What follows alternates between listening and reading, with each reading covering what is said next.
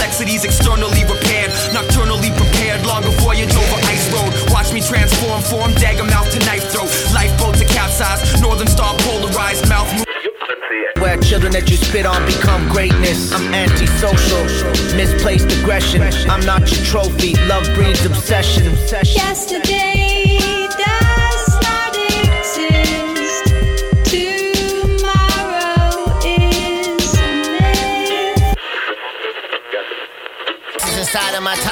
top locker. Vest like a biker. Bottom and top rocker. Walk into a room unintentional cock blocker. Talk awkward. Pop off and rock proper. Cramp spitting rhymes harder than a gobstopper. Come on. Yeah, but anyhow, well, what, what are some Christmas hip hop songs I failed to mention? Well, um, I can't remember the actual artist, but uh, this one rapper from Boston did a duet with Big D. yeah, I know that. Well, that's just a cover of uh, Christmas in the Hollis. Yeah, that's all I was gonna say. But also, um, Oh, okay.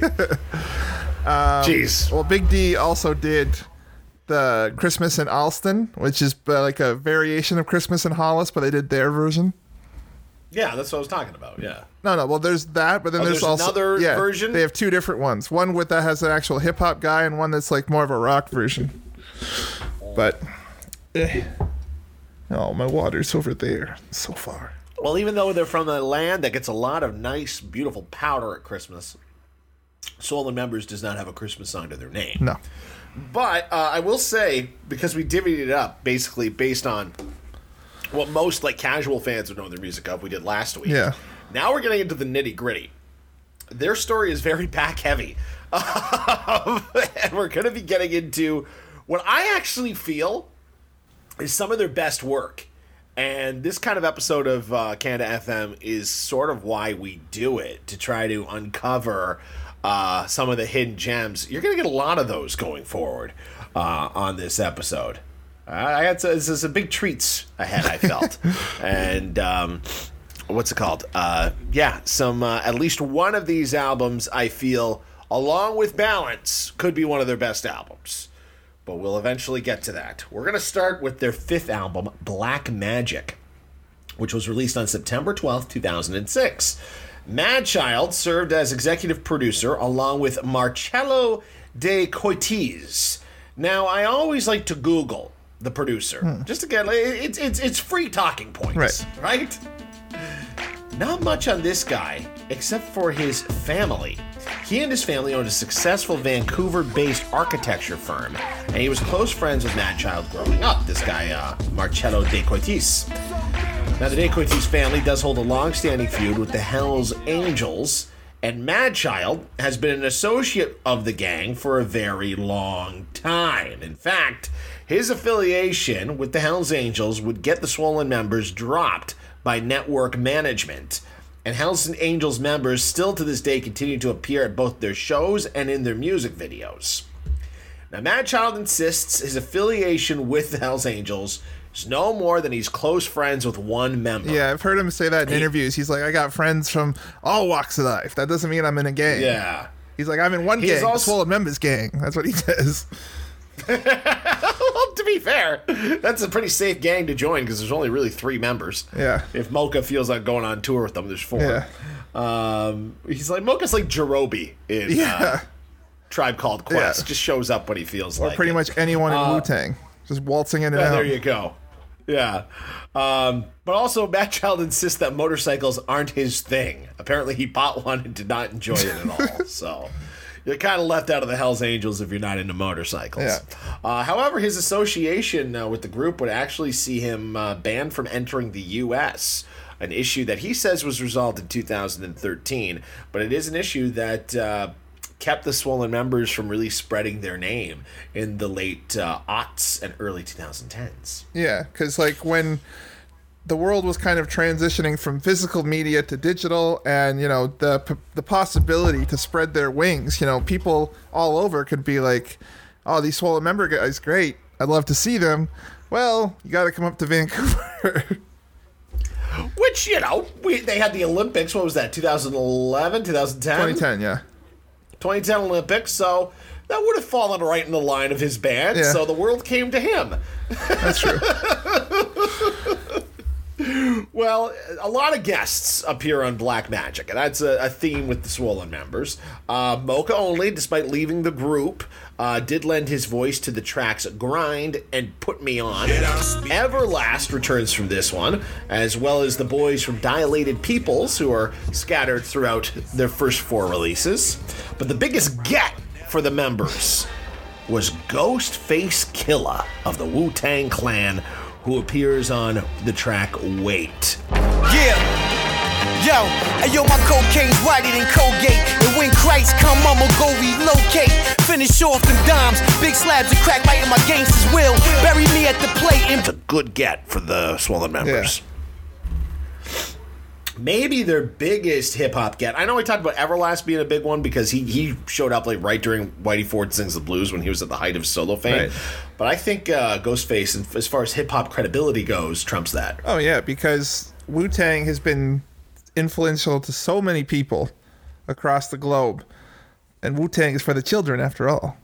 They are for the children. Uh, And so yeah, it's if if he goes down to New York, Ghostface, and is like promoting, he's like, yeah, I did this this track with Swollen Members, this a great band up in Canada, like that right there. Could even if it just spread to the five boroughs, that's enough, uh, you know, free press that it can Yeah. hold weight. Well, look at all those Wu Tang guys. You know, let's see if I can name them all off the top of my head. you have to help me out, okay? All right, because you're more this. So ODB's. I think he's dead by this point. E- 2006, maybe not. No, you're still alive. I think he, You're still he died alive, in the 2010s at some point. I think. Okay. So you got ODB, you got Ghostface, you got the RZA, you got the GZA, you got Method Man. You've got uh oh, was it Raekwon? Yep. Uh how many am, am I missing? I got six. Uh, Cappadonna. Cappadonna. Was he a full blown member? Yeah. Okay. Uh, you forgot you God, Inspectah Deck, I always forget you, God. and uh, Masta Killa. and Masta Killa. okay. But he might have been. I can't remember. He might have been a late ad because I don't remember him. But I could be. Six out of nine eight Yeah. bad.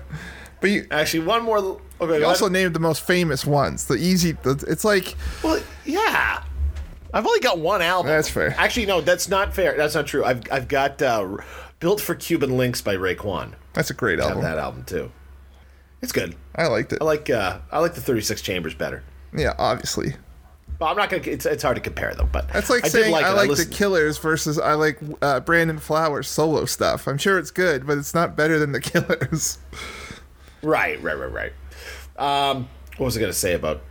Oh, I had a Wu Tang story I wanted to put out. So actually, Talib Kweli has a uh, podcast, and uh, what's interesting is you Isn't, expect. isn't it, what's funny isn't is it too. podcast he does with Dave and Mos Def? No, this is just him. Oh, okay. This maybe is a new one. It's actually called the People's Party.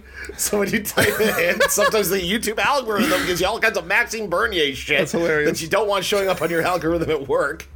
Um, but uh, what's it called? What's cool about Talib Kweli's podcast is he doesn't just interview people from the hip hop world. Right. Like, he's had Bob Saget on his show. He, he interviews everybody, and um, he interviewed Tom Morello. And Tom Morello told a story about Old Dirty Bastard, where Rage went on tour with uh, Wu Tang, and he think oh, he said ODB was at two shows for the whole tour. He only showed up at two, of course. And one of them was in Atlanta, and he's in the trailer getting ready. Wu Tang's on first, and it's an outdoor show. And he said basically the only place there was you enter crowd of people stage Right. like that was it. They had trailers like at the side that were like close to everything. That's cool.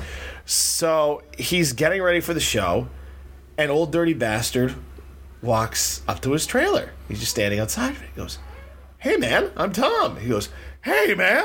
He goes where's the show? And like wu-tang is on stage right in front of him and he goes um right over there where the stage is. He goes, ah, thanks, man.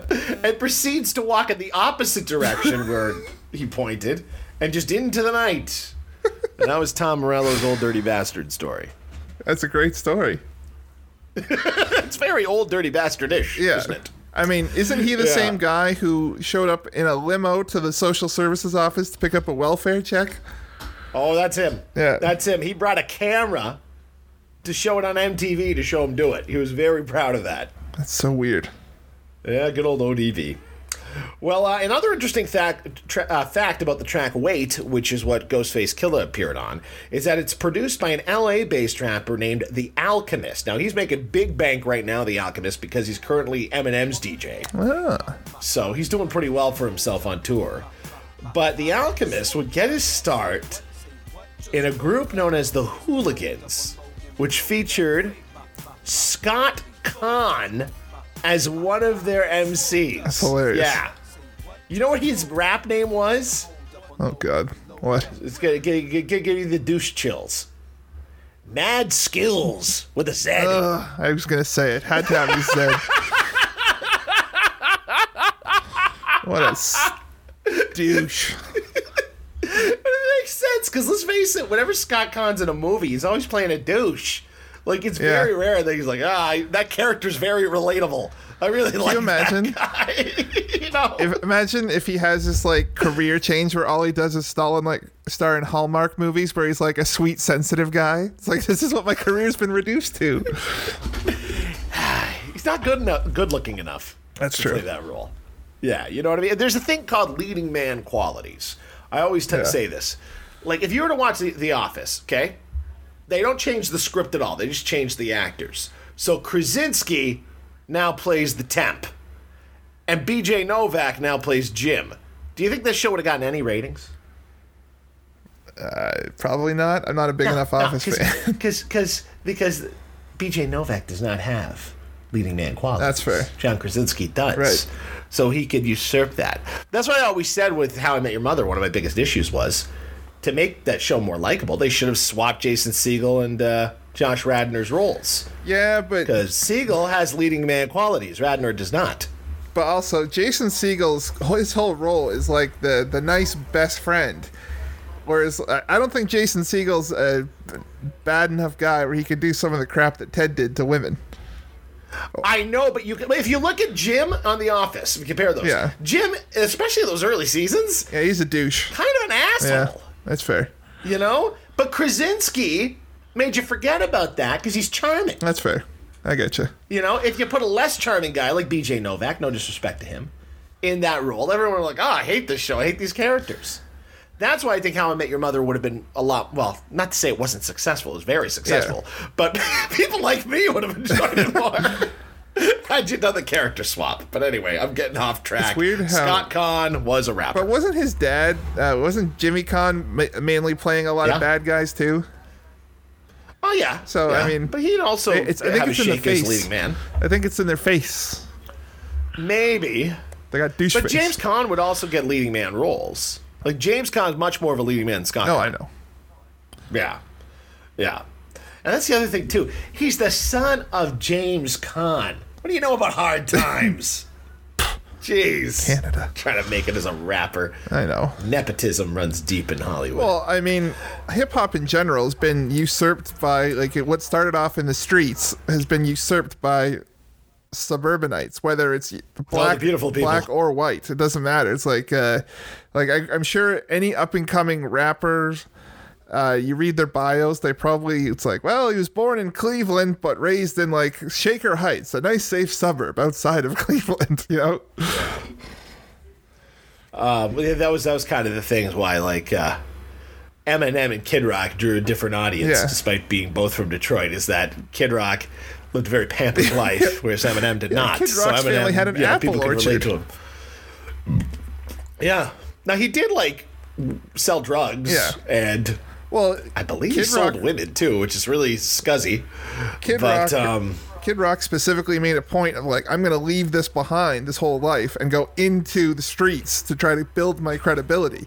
Eminem's like, Yeah. I don't need to prove shit to you people. I came from the sewers. the only life he knows. Yeah. But the trailer park. The trailer park. yeah, All right. Well, let's get back to talking about Black Magic, Yeah. shall we?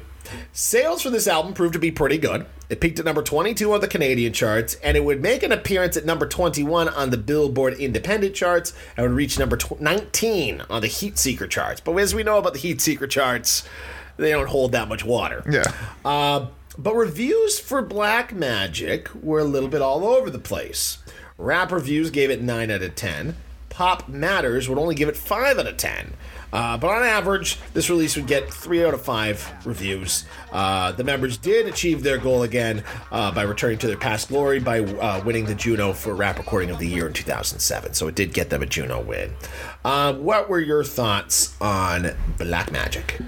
it's kind of been my biggest criticism of Swollen Members up to this point is they need that producer to say let's cut some chuffa because this is like this is because as there's a lot of great tracks on this album but there's also stuff that i kind of like Yeah. upon my second or third listen uh i've skipped over uh, Okay. but like because it's like some like it's not that they're bad songs it's just like i'm not feeling it as much and i'm like i don't feel the need to do a whole once over um Okay. and so i think and also it comes in you know 21 songs an hour and eight minutes they really max out the cdr um it's there's Didn't even think of that. it's uh there's nothing wrong with you know a tight 50 minutes or uh, cut out two or three songs just make it just a, an hour there's nothing wrong with that and still like you know it might add a little bit more to it but it's not a bad album I I agree with you there. Um, however, I think I like this a little bit more than you did. Uh, now, granted, I only listened to it once, didn't do three or four passes of it. Um, I felt their goal with this album. Now, here I am as an idiot as a host. I should have reminded everyone that when Moka left after the release of Heavy, which they weren't very proud of, Yeah. their goal, Mad Child and Prevail, was to return to their roots, and I think they did a good job. yes of that on this this album is i will say like i'm not shitting on it because i didn't like it i'm shitting on it because it like i think with a bit more editing I think those reviews from critics wouldn't have been so fluctuating. I think they all would have been on the same page. Is all I'm saying. It would have tightened up something that's already good. Um, but yeah, they definitely went back to the balance era, trying to be a little more gritty, very angry. Yeah. Uh, back to their kind of street rap roots. Not not uh, they're not trying to be glossy. Because the the other thing too is the glam era of hip hop is over by 2006, or it's like on its way out, and ushering in this new kind of indie hip hop era, like alt hip hop, where like you know Kid Cudi and Chance the Rapper and all these people, Yeah. Macklemore started to come in and take the stage. So the the era of hip hop is kind of changing too. So I think they were kind of leaving the glam era behind in a nice way with this album. The other thing that they did here, um, also the darker thematics, Yeah. like the Dungeons and Dragons stuff, that was back. Yeah. Um, the other thing that they did here that they hadn't really done before is use a lot of live instruments, Mm. which I really appreciate, particularly the organ on the track "Dark Clouds." I liked. Uh, love the chorus exchange between Moka and Everlast on "Put Me On." Oh, that's so Thought that was a great. great summer ditty. Really liked that. My favorite song on this album was "Go to Sleep" featuring Barbie Hatch, who I couldn't find a whole lot of information on, uh, but it's a nice "Can't Get Over Your Ex" type song. Yeah. I thought that was really good. And other songs that I liked were "Pressure," "So Deadly," Wait, "Heart," "Too Hot," and "Dynamite." Yeah, I thought this was a good album. Yeah, I liked. Uh, I loved the two tracks at the end. I thought they closed out really strong with uh, Black Magic and Brothers. I really like those. Yeah. But also the ones you Yeah. said, those were all really good. But The one thing about Black Magic, though, this was at the height of Mad Child's addiction issues. Yeah. He was in a really bad place during this album. Um, not only with the addiction issues, but with legal issues as well. So, so all the members take a three-year break before their follow-up, which was Armed to the Teeth. Now that came out in October 2009, and um, Mad Child would kind of get put to the back seat uh, for producing. That role was heavily done by Brad X and Kevin Zinger, who are members of the Kottonmouth Kings. And um, if you don't know the Kottonmouth Kings, picture this: uh, Prevail leaves Swollen members, and all of their lyrics now are about weed. That's the Kottonmouth Kings. You ever listen to them? no, They're like ICP adjacent. Malcolm was actually a huge Kottonmouth Kings fan. He really liked them. Yeah. Um, what's it called? Uh, but this association with the Kings would definitely gravitate their fan base because they went from the alternative hip hop crowd and now they're getting more towards that juggalo crowd. right. I wanted to ask you because I had a conversation with somebody at work about this when we were trying to figure out the Swollen members because this album kind of represents a bit of an identity crisis for the group. We'll get into that in a bit. Yes. But what, as an adult Brian Last, who could take away things like image and stuff like that, what are your thoughts on the ICP and the Juggalo crowd these days? Um, like thoughts on like, do I think it's Well, lame yeah, or like, do you? Uh, let me put it this way: when I was younger, I remember at first I liked the the ICP because I think I mentioned in our Woodstock episode I saw their tour bus at a Yeah, Taco yeah. Bell in Tennessee when I was a kid, um, and I liked the way Shaggy and Jay rapped. I thought they sounded cool. I liked their voices. I liked how they were kind of funny their songs. But then as I got older, I noticed their fans were really I don't know. Maybe me being a bit of an elitist, I thought they were a little bit low rent. You know what I mean? A little white trash. Um, and now that I'm an adult, and a lot of it had to do with that Workaholics episode where they go to the gathering of the Juggalos. I kind of realized that they've got their own place where people can just do whatever they want and have fun. Yeah. And they're not out to hurt anybody. Right. In fact, the Juggalos um, did a big anti-racism march towards like a Nazi rally in D.C. a couple years ago. They gathered up all their Juggalos. They wore their war paint, Yeah. and they went to war with actual Nazis. So, kind of a cool thing there. Well, not only Um, not only that, like, because that's the thing, right? You see juggalos, and like you think that, oh, look at these nerds, like, uh, kind of slithering out of their parents' basement to go to their one show a year, kind of thing. That's what people would probably Yeah. think. And also, I mean, it doesn't help with their ties to back in the day when they were in uh, that wrestling group, yeah, the oddities. oddities, right? Um, Yeah. so I mean, like, And that was a great song too. Can you play that oddities theme music by uh, ICP? Most people don't like these oddities. Most people would love them a shot at these. If you think it's too good for us sideshow freaks, let me know. And I'ma whip smack your cheeks. Come on. man, I haven't heard that. Come see the greatest show. I haven't heard that song since I watched wrestling in like the late '90s. I got a VHS because I got into wrestling in like 2000, right? So I just missed the ICP. Right. So I got a VHS of the uh, 99 Royal Rumble. And there's a bunch of the oddities were in the uh, Royal Rumble match. And whenever they came and they played that song, the crowd went ape shit. Yeah. Not over the wrestlers, but over the song. And they're It's all going it was back just a and very forth hype doing song. this. it really is a hype song. Um, it's an awesome song. But yeah, I could see you know that whole like don't judge a book by its cover kind of thing. Because but yeah, it's like that's the great thing about music in general is you know it's like I'm sure there's people that like their sole music is like they love Weird Al Yankovic, right? And it's like that's there's a scene Yeah. of people who love Weird Al, and uh, Who will follow Weird Al everywhere he yeah, goes. and so that's it's a great thing about music where you can find your thing. It doesn't have to be everyone else's thing. And you know, as long as like you said, they're not hurting anyone, it's like a unity thing. And not like unity is in like a white power kind of unity. It's like a unity as- exactly. as, as friendship. Um, Yeah. And uh, yeah, and actually, the a comedian I love, Big J. He's I think he's been on with ICP before because Oh, is he a juggalo? like not I think he's Juggalo adjacent because he's like open. I think he's open for Korn, and I think he's open for ICP before or something. But uh, yeah, so and also everyone makes fun of him. They're like, Jay, you literally just need the war paint. You're basically a Juggalo because he always has the finger gloves and the wallet chains and everything. But- yeah, sure. Yeah. so I mean, I I don't think I would ever judge anyone because I'm sure it's fun, right? Yeah. I'd go to check it. I might I might not wear the war you paint. go there, but- you drink some Faygo, you watch some wrestling, you smoke a lot of weed, and you enjoy some rap music and some really weird celebrity appearances. so there you go. That's the life of a juggalo, and who, who's to say that's a bad life? Yeah. You know, I think I'm pro. I think I'm pro juggalo Yeah. these days.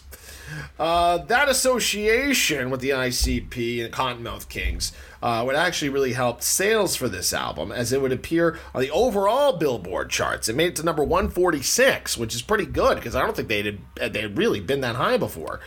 Uh, no pun intended.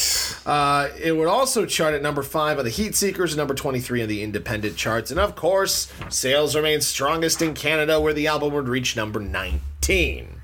Now, uh, Moka Only would appear on this album. He'd actually produce a remix of his solo track, Red Dragon, which was first included in Monsters in the Closet. And if you remember Monsters in the Closet, it was kind of a hodgepodge B side sort of thing. Right. So it's interesting that they went back to that for this release. Um, the group would also recruit Trey Nice as kind of an unofficial fill in for Moka Only on this album. He'd appear on nine tracks, including the singles Porn Star, Warrior, and Bollywood Chick. Uh, I looked up Nice just to see what he was all about. He's from Vancouver. Uh, and not to sound racist, I was shocked to find out he was black. Oh yeah. And he raps that really high pitched voice. I sw- I thought he was a white guy. I thought they Well- just brought someone up from the Juggalo. That's the thing. Far, it's like um, you know, sounds can be very deceiving. Like uh, there's a rapper singer I like. His uh, named Bryce Vine, and like the stuff that he raps about. Like he has a song called uh, Sour Patch Kids. And it's all kind of about like Yep. '90s nostalgia. Like he, I think it was a white guy, but he's actually like It's just it's it's interesting how easily in music you can hear a voice Yeah. and paint this picture of somebody in your head, and you go, oh oh, that's what they look like. Okay, weird how that happens. Um, has that ever happened to you? With anybody else, maybe outside of the rap world, Well, you heard their voice and you're like, definitely you pictured what they looked like, and then you see them, you're like, ah, Well, I've mentioned this before. Rag and Bone Man. That's the biggest one. oh sure, Um, yeah, okay. Just trying to think. I'm sure, like actors and stuff, or especially voice actors, when you hear someone who can do like certain voices, and you're like, don't expect them to look like that. Uh, yeah. Okay, I get that. Especially when it's a real deep voice. Yeah. This is CNN. Or it's Yeah. like uh, you look at the guy that plays Bob uh, slash Archer. yeah. Uh, what the hell's that guy's name? H. Jon Benjamin. Right. And like he he literally looks like Tom Segura, the comedian. It's just like this bald guy with. a God, I never even thought of that. Yeah, they do look a lot alike. Yeah. Except, you know, H. Jon Benjamin's not nearly as fat. hey, I want to talk. Yeah. It's funny that you mentioned that too, because I, I got another story. I, so I was doing one of my hockey games because I, I do the PA announcing for a hockey team up here, and at the end of the game, this girl starts shouting up to the announce booth, "Hey, radio man, radio man!" I went, "Yeah." She goes, "I've been listening to you, your commercials," she's hammered for 10 years. Never thought you looked like that. I'm like, is that a good thing? She went, yes, it's a good thing. And I have not been in Thunder Bay for 10 years. So there's no way she's been listening to me for 10 years. So what I gathered from that was I've got a very generic radio guy voice. Well, I mean, uh, But apparently I don't look like it. So when people hear my voice and then they see m- me in, in person, they're like, huh. I they're not expect it to be some big giant. Yeah, because let's just face it, Brian. Your, your voice isn't that threatening. No, so not if at all. you're gonna threaten someone over the phone, like I'm gonna come and kick your ass. I'm gonna come and kick your ass. Yeah. They'd be sitting there, Do you know "Oh, how many it out." times- And then you'd show up at their door and you go, "Oh, a guy with the high pitched voice hired somebody." Do you know how many times Campbell has told me he's like, stand there, shut up, and don't say anything and look threatening? Because as soon as you open your mouth, people just start giggling. Remember the time we were at Boston Pizza and that guy was hammered and they, they couldn't kick him out. He wouldn't leave. Yeah. They were trying. And we said to you, You're a bouncer. Get over there and bounce. And you were so reluctant to do it. And then the second you walked over to the guy and he saw you, Yeah. he left. He didn't want to mess with you at all. So Campbell's got a point there. Well, it's funny too because I Your size alone is intimidating. because I didn't say anything and I was standing behind what was his name, Rob, the, uh, the manager, the short bald guy. Tobin. I thought it was. Oh, Rob. was- Yeah, yeah, Rob. Yeah, yeah. But he didn't even realize I was there because the guy's like, I'm not leaving because of you. And he points up at me. He's like, because of you. And Rob turns around. He's like, ah, where'd you come from? I guess what? We got free shots after that. yeah. So huzzah. Yeah. Moral That's of right. the That's why story. I'm bringing it around. Give me free shots. moral of the story: If you have a, a tall friend, pimp him out to try to get free shots to save the day. You're good at concerts too. When you're trying to get through the crowd to get a good spot, because everyone the seas will separate for you. So if I just follow you really, really close behind, Well, get to a the- good spot. the seas will separate, but then people will just be like, "Yeah, this fucking tall guy is gonna block my fucking view, and a piece of shit." And I was like, "I can hear you. You're not saying it very quiet." Tell them about the Killers concert. So, uh, our friend Brandon does not go to many concerts, although it's odd enough. I've been to two with him Dave Matthews and the Killers. Um, but like those are his two favorite bands, at least at the time. I don't even know if he listens to music now. But uh, so we went and saw them for the Day and Age tour. And Brandon was so hyped. He's like, "We got to get floor seats. I don't go to many concerts. I'm not like you guys." so he's uh, he's like, "We got to get floor seats. Spend some good money." I'm like, "All right, fine." So we got there early enough. We filtered our way. Like we got there probably 45 minutes, hour early. So like there's still tons of floor space. So we got pretty close to the front. And I'm standing there, not bothering anyone, not doing anything. And then as people started to filter in, and then M83 came on, I could just hear the whole set for M83. I could just hear people behind me bitching, just like, "Man, this fucking tall guy and it is blocking my fucking thing. So like I, I'm like just shaking it off. Just this is pre Taylor Swift, shake it off, but I'm just shaking it off. And after like three or four songs, I'm like, all right, I got to see the Killers up close. I'm gonna kind of filter over to the side. I was basically by like the uh, the boards, so I'm like leaning on the boards, just watching the rest of the show, and it's a great show. Were you at uh, Scotiabank Arena or were you at Copps? uh, Scotiabank. okay. Well, back then it was uh, Air Canada yeah. Center. Uh, and so the Killers put on a hell of a show. They did a uh, their encore was uh, all these things that I'd done, and these balloons started to rain from the sky, and people were passing them around, and, and they all said, "I got soul," and. Uh, Nice. yeah, and then so the they leave, lights come on, we're all filtering out, and some fucking douchehead who I could have like knocked through the fucking wall taps me on the shoulder. He's like, "Hey man, when you moved to the side, that was the nicest thing you could have done for everybody." I was like, "Who the fuck are you?" Like I was like ready to lose it on this kid, but I'm just like, I just like choked on my rage and just like swallowed it down. I'm like, "Don't." You should have grabbed one of those balloons, tied it to his legs, and thrusted him off into the ceiling. I should have just punched him in the fucking mouth and say, "How about you don't talk to Let him strangers?" float up there all night. Yeah. Like, don't run your mouth to strangers, like you friggin' idiot. Like, I don't know, like, you could have a, you could have a trunk full of hammers and chainsaws. or I could just be a giant with a hot temper, who doesn't that know too. his own strength. Anyway, But yeah, it's not so. It's not easy being Not easy. I was gonna say it's not easy being uh, like six twenty four or how t- ever tall you are. Six twenty four is like eight foot two, eight feet tall.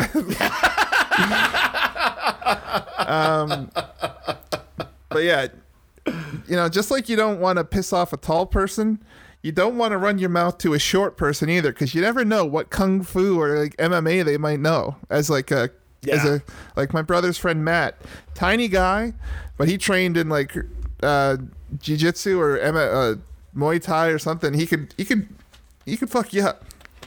Oh yeah, you gotta do what you can. Yeah. When you're when you're when you're, when you're a short guy too, you know that that could apparently the guy from uh, Fantasy Island who played Tattoo. Oh, he was a tough guy. Oh yeah. Oh yeah, you couldn't mess with him. Apparently, he'd, oh he'd carry a knife, switchblade, he pulled it on you, kick you in the shins. He's a rough, guy, rough customer. That guy, apparently. It's like each true Hollywood story on Fantasy Island. Everyone was afraid of him. Yeah. All right. Well, getting back to uh, Armed to the Teeth and uh, and Tre Nyce, who kind of fills in for Moka Only on this album. Uh, I looked him up on social media. He actually seems like a very nice guy, family guy now. Uh, having said that, though, he was no replacement for Moka No.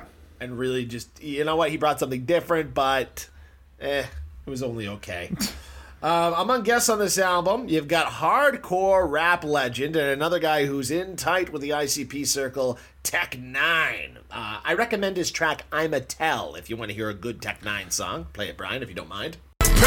Why you wanna stick 'em with another hit up out of a biz, baby? You don't wanna miss the ish. Babes, they love to come by and get laid. Why I'm at the pinnacle when I rip it, I'ma kill 'em in this. To the haters, I gotta send 'em a gift. Pump this in your ride or in the club. Giving everybody what they need, I give it all, so they give it all back to me. Haters, don't you hide, just show some love. He's also on a Also, Jurassic sit- Five song, Tech N9ne. Uh, which which one I can't remember, but I because I remember he- I played it on my when I was at living in Windsor and on my show I played it on that that, but uh, I w- well keep talking. I'm gonna look it up. Well, he appears on the track Bollywood Chick on this album, which was one of their singles. And the other thing about Tech N9ne is you know how the Blue Jays have Geddy Lee as their like behind home plate fan? Yeah. He is that for the Kansas City Royals. And he goes there, he always wears this like shirt promoting whatever album he's working on. His hair is all spiked up, but he's, you know, you don't see too many black guys with spiky blonde hair. and so he's really easy to point out at Royals games, especially how sparsely attended those are. Yeah. Um, yeah, but a huge Royals fan. Uh, also, we talked about him earlier on this uh, on this uh, podcast. Conscious rapper legend Talib Kweli Yeah. appears on the track Crossfire. Back back, thinking on some punk rock shit like Black Flag. Operation Ivy with the poison in the ink. Well, punchline, screw your face up like. Also, Everlast returns on this one for the track Dumb, and he's joined by fellow Boston rapper Slaine, who you might know best as one of Ben Affleck's buddies in the movie The Town. Uh, he was also in Gone Baby Gone. He's really tight with Affleck, Yeah. and he got a nice little acting career because of that. I love that. Albert McGlone. Only in Boston is a guy named Albert McGlone. That's his character in the town. but that's what Jon Hamm says when he's kind of doing the rundown of like the rap sheet on all those Yeah. guys. That was his rap sheet. He's like, only in Boston would a guy named be named Albert McGlone. Albert McGlone. no wonder he goes by Slaine. well, that's his character Yeah. in the movie. That's not his real name. I know. I'm making a joke. Did you find that song yet? Nah. You can't just write Jurassic 5 Tech N9ne? I guess I could in hindsight. I was trying to go through the actual album. Shut up. That's going to take you all day. They don't have a million albums. They have like four albums. I know. Oh. I, I don't want to get too far ahead of you.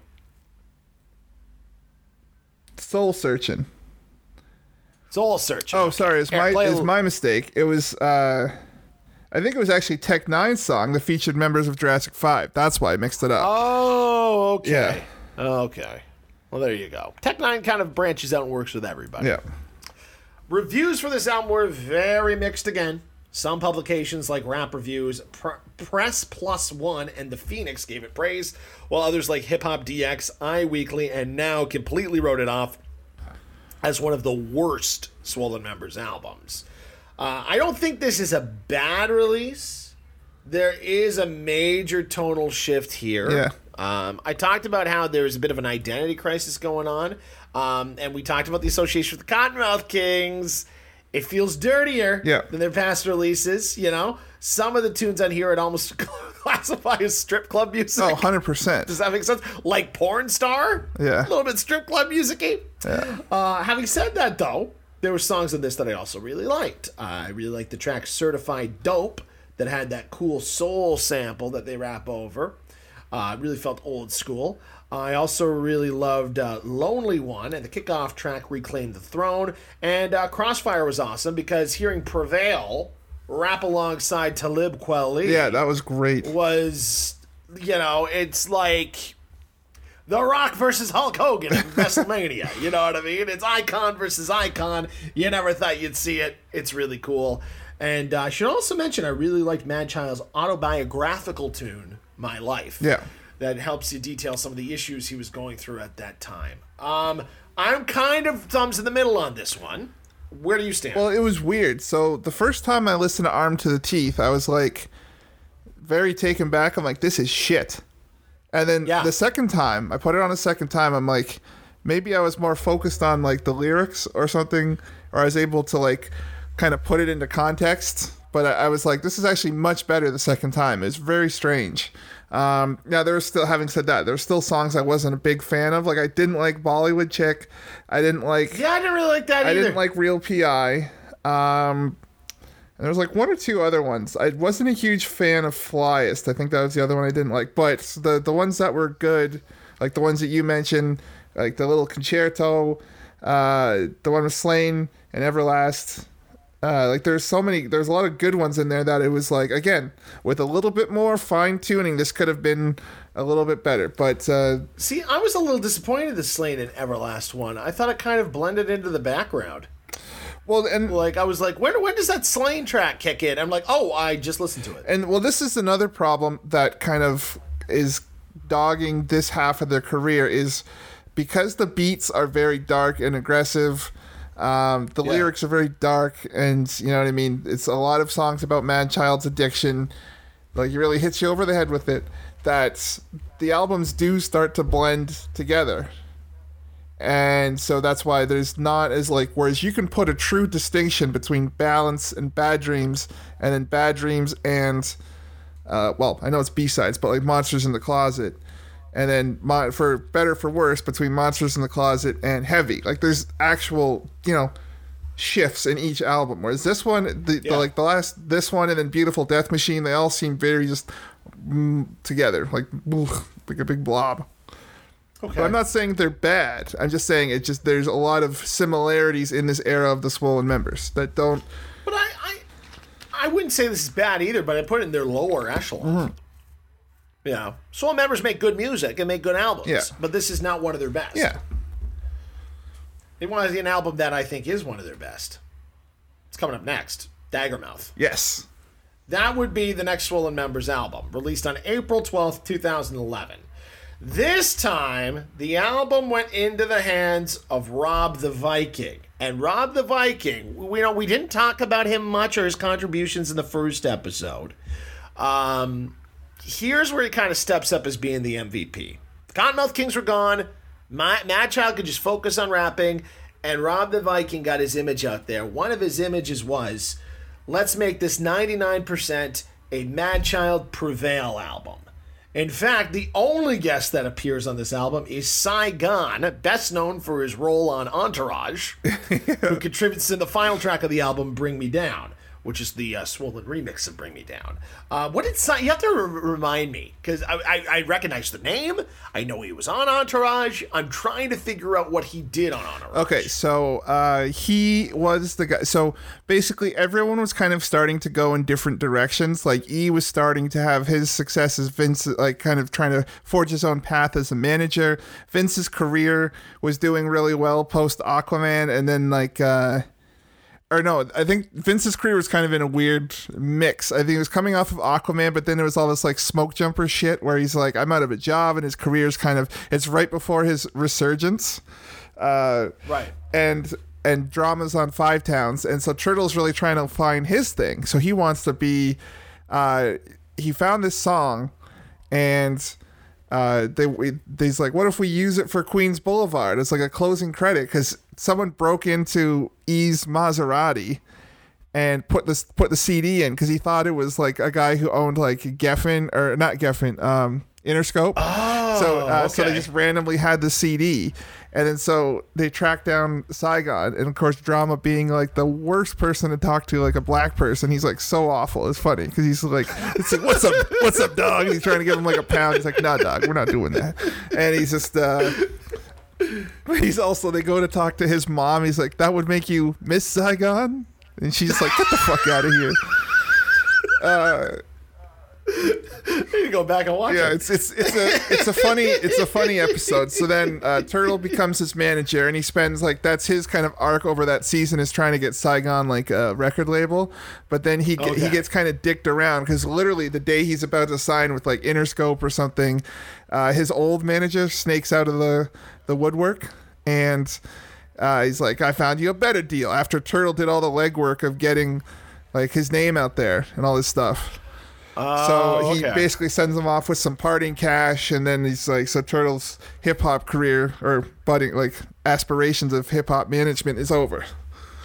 But it's all thanks to Saigon. If they kept that storyline going, do you think they would have had Turtle rap I fucking hope not. like as a guest spot? it would be kind of funny. Although I mean, that would be a funny episode. it's like, come on, Sai, I know, I know hip hop. I've been listening to hip hop my whole life. Like, shut the fuck up, Turtle. Just because you watch baseball, you can't hit a fastball. You know what I mean? But Yeah, I would have liked that. Yeah, because that was the thing. I remember mentioning him a lot, but I don't. I don't I don't remember him being on it as much. But yeah. Um, thank you for filling us there in. There you go. Um, now sales were very strong for Daggermouth. It reached number 15 on the Canadian charts, number 41 on the Billboard Independents, number 3 on the Heatseekers, and it would also receive stellar reviews across the board, with rap reviews giving it an 8 out of 10, Hip Hop DX giving it a 4 out of 5, and it would receive a Juno nomination for Rap Recording of the Year in 2011, but it would lose to Drake and his Take Care album. For my money, this is Swollen Member's best album. I liked it better than Balance, which had been the one I've been singing the praises for the entire thing. So this Daggermouth is my new favorite. Uh, it's personal. It's clever. The production is super tight. Big props to Rob the Viking. Yeah. This is exactly what they needed following a couple of clunkers. Um, and Madchild uses his voices, his voice, his verses, rather, uh, to project the journey he's been on through mental health and addiction. Because as far as I know, he's clean on this album. And when Mad Child is clean, Mad Child produces some of his best stuff. Well, yeah, because he has little literal mental clarity, and uh, so he's not bogged down with just like what do people want to hear, versus like what do I want to say. Yeah, exactly. And then Prevail, he's just so amazing that no matter what Mad Child throws out at him, Yeah. he can go with it and he can make it work and uh, without pulling away from the subject at hand, too. You know, sometimes you'll get that with a rap duo Yeah. where you're kind of on track for one verse and then you throw it to the next guy and he'll just ruin the song. because He's just too into it and gets way too off theme. So that doesn't happen here because, you know, Prevail's awesome. Uh, and they may have dealt with a bit of an identity crisis on the last one that I talked about. Were they alternative hip hop? Were they kind of like ICP, Juggalo style? Here they push out the branding, and it is quintessential Swollen members. And uh, the other thing I was a big fan of, Brian, with Daggermouth. This is how into Daggermouth I was. Yeah. I took notes, track by track notes of the references that I liked. Do you want to hear them? Sure. the lyrics. Okay, on the song. Oh God, I can't even read my writing. Is it the slang? The second song? Shining. The story? The what? Shining. The Shining. Prevail killing it with. God, I'm, I can't read this. Here, let me just play The along. supreme villain, Glengarry Glen Ross. My old pocket knife, yeah, I'm classic old spice. You a spice girl, scary. Selling off my mental property, Glen Ross, Glenn Gary. And I know it's round It's something about Glengarry Glen Ross. I thought it was awesome. He's I'm bad with writing. All right, on the next track, Fire. Mad Child dropping a Toucan Sam reference. Yeah, I love On that. Mr. on Mr. Impossible, Mad Child again referencing Norrin Radd, which is Silver Surfer's secret identity. Wow. Yeah. Um, Moonshine, Viggo Mortensen, laid down by Prevail. House of Sin, John Malkovich from Mad Child. Um, Fresh Air, Rick Rubin and the Nashville Predators from Prevail. War Money, Jerry Lee Lewis from Prevail. The Predator, West Coast Avengers from Mad Child. Devil, Bob Marley from Mad Child. Although Bob Marley gets his name dropped quite a bit Right. in that music, still it's nice to hear. I like Yeah. Bob Marley. White Python, Python, Black Tarantula, Sound of the Drum, Tattooed Like a Maori. I thought that was a good line. And then uh, on the last track, uh, Bring Me Down, Curtis Mayfield from Prevail. So I was such a fan of their uh, references, I decided to write everyone I liked down. So there you go. Yes. It's Yeah, good when you hear a was- Glengarry Glen Ross reference in a rap song. What'd you think of this uh, release? No, it was, it was very good, especially coming off of the like two inconsistent albums. This one definitely had a more consistent tone. Like like you said, they just they go in, they knew what they were doing. This was not they weren't pissing and throwing, or as the Brits like to say, they weren't assing about. Um, they just they went in and they it was done. It was good. There you go. Do you think I'm being too I'm I'm shelling out too much praise? Do you think this is better than Balance? Do you think this is their best one like I'm saying or what do you think of that? I'd have to go back and listen to Daggermouth again just to be to give a full because it's been a bit. Like I hadn't listened to it in like a week or two, so I don't have a full. I'd have to listen to them side by side to really mm-hmm. say. But in terms of like balance was so good because it was their first effort. You didn't fully know what you were to expect because especially like we were pretty lame and swollen members fans. Like we knew the hits. That's all we really knew. Whereas like when Balance came out, it's nothing like any of those original hits, right? From a couple of years into their career. So it just took everyone by surprise. And then by the time at Daggermouth, it was inconsistencies, you know relying too much on all these guests. Whereas like this is just like balance. It's just the three of them, and it's and it's great. That's what I love about it. Is it's just I really don't like it when you it's not that I don't like it. I, I, I don't see the point when you put out a release and there's a guest on every track. Yeah. Do you know what I mean? I'm not here buying a compilation album here. I want to hear what the artist in question can do. Yeah, it's it's it's Um, like uh, yeah, because if if you're worth anything as an MC, you need to be able to stand out on your own or with a group. Yeah. it's like uh, you know, you watch like a sketch show, like Kids in the Hall. Collectively, they're all funny, but Yeah. if like one of them tried to go out and do like a solo stand-up show or uh, just like a one-man performance, would it be as good, or is he just the sum of the parts? Right? Yeah. So- well, that's one of the reasons why I stopped watching SNL because you have an enormous cast. Yeah, it's way too bloated. Most of these kids can't get a sketch on every week and just don't appear on the show. Yeah. Yeah, you're getting Alec Baldwin to come on and play Trump and Jim Carrey to come on and play Joe Biden. Yeah, that was so stupid. Use the tools that you have. yeah. Use the people. They didn't do that back in the 80s. They didn't say, hey, Dana Carvey, you do a great George Bush, but we're going to call in, I don't know who was famous back then, Kevin Kline to do it instead. Hey, oh, he's the first guy that came to my Looney mind. Toads, you're not Kevin Kline. Knew You're going to do that. You know what I mean? Like, you, you had this huge, rich cast. yeah. um use them to their full potential and they're not these i remember there's one episode it's pissed me off too and i got a little worried about it because a few weeks ago uh jonathan majors who's um going to be playing kang the conqueror in the marvel universe coming up and he was on the loki show um he's on the show uh lovecraft country Okay. he hosted for the first time but the musical guest was taylor swift and I was like, um, they're gonna screw him over. They're gonna put Taylor Swift in every sketch. He's not gonna have anything to do. Uh, it was like when Paul Rudd hosted for the first time. Um, Beyonce was the musical guest, and they only put her in one sketch. But for some reason, Justin Timberlake decided he wanted to show be appear on the show that week. So it was basically like Justin Timberlake was hosting, and Paul Rudd was in like four sketches. That's so Like dumb. they brought him back to host the next year, and they did the same. They did the same thing to Ed Helms when he hosted the first time. They like brought out all these more famous people than him who like took over the show, and he had nothing to do.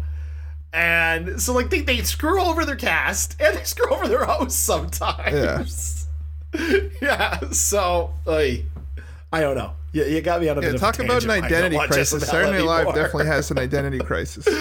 Yeah, well, it's just you know, I the last great wave. You know, I, I, people whenever people are like, I guess our generation's like it has been good since the Farley years, which isn't Yeah. true. There was that period in the late aughts where Bill Hader was on there, and Jason Sudeikis, Yeah. and Kristen Wiig, and Forte, who I might consider to. be I think people overlook Forte. I went back and watched his impression of Zell Miller er- earlier this week, and You know, I keep couldn't trying to find Zell Miller myself. quotes, and I never find it. it's so hard to find. You know, no, it wasn't his. It- I watched Conan when Conan had the clutch cargo. As Oh, okay. Because I was looking for Forte's and I couldn't find it. But the other, the other one was this one that Forte did with Bill Hader, where Josh Brolin was the host, and uh, Bill Hader introduced Forte as Fart Face, and Brolin's like, "Nice to meet you, Fart Face." He's like, "I already told you, don't be calling me Fart Face." And goes, "Too bad, I like calling you Fart Face." You know what? You're the Fart Face. And they just start screaming at each other. At the end of the sketch, Josh Brolin kills himself because he didn't like being called Fart Face. And it is. Do, Yeah, you know anyway. what's sad about But that era of that SNL? cast was so gold, and like all the huge stars that came out of it, and now they're just kind of lost at sea. I don't know. I just haven't been interested since that cast finished well, up. do you know what's sad about that era of SNL? Is all those great people you just named were probably overshadowed by Jimmy Fallon. Because he was there at the time, or is that during the kind of like no, trans? Oh, gone. Oh, was he, was gone, by that point? Okay, He was gone. Yeah, like Seth Meyers did the news still, okay, and he was that was all he was doing was just the news. And I think he was head writer yeah, too. Yeah, but yeah. I think that's. that's that. Sorry, I was gonna say just the from the limited SNL that I have seen because I just I haven't really been interested in like five to six years. Uh, Yeah. Actually, I barely even watched it it's been a long time since I've actually made an effort. But uh, I can't think of anyone who really is that standout who's going to be in like movie. Like, I mean, they already have him with Leslie Jones and like Kate McKinnon. Yeah, Kate McKinnon's the big star right But now. like any of the younger people who's like the kind of like, I can't really think of. There, okay, I don't know his name, but on the season premiere this year, they had a new guy star. He's the new guy who plays Biden. And they said he was in like it was unheard of amount of sketches for a new cast member. The- I forget the guy's name. It's like a German name. He's um he's they're looking at him as being the next breakout. Okay. You know. Yeah. Yeah. So there's that. I don't know. When I find the time, I'll go back to it. Yeah. But it's not really my show anymore. No, Well, you know what I mean? you know, like, uh, someone I was listening to a podcast, Nick, because they're always they always shit on Saturday Night Live, and uh, yeah, uh, they but they brought up a good point. Every person of a certain age says it hasn't been good since I was like this. Like you know, like we say, like maybe Yeah. like the Will Ferrell years might be our last year because you know we were in high school and like college during the Will Ferrell years. Uh, yeah, and that's the that's the audience it's made for, like teens to early twenties. So people like we would say that era, and then like people a few years younger than us might say the the Fallon to whatever years, and then you know what I mean. And like so, Yeah. in like ten years, some dipshit's gonna be like, yeah, those uh, Punkie Johnson. Chris Redd, like these are all like people. Oh my god! I just realized Punkie Johnson's an actual cast member. I thought you just made someone up. No, that's an actual cast member. I just made up a name. No.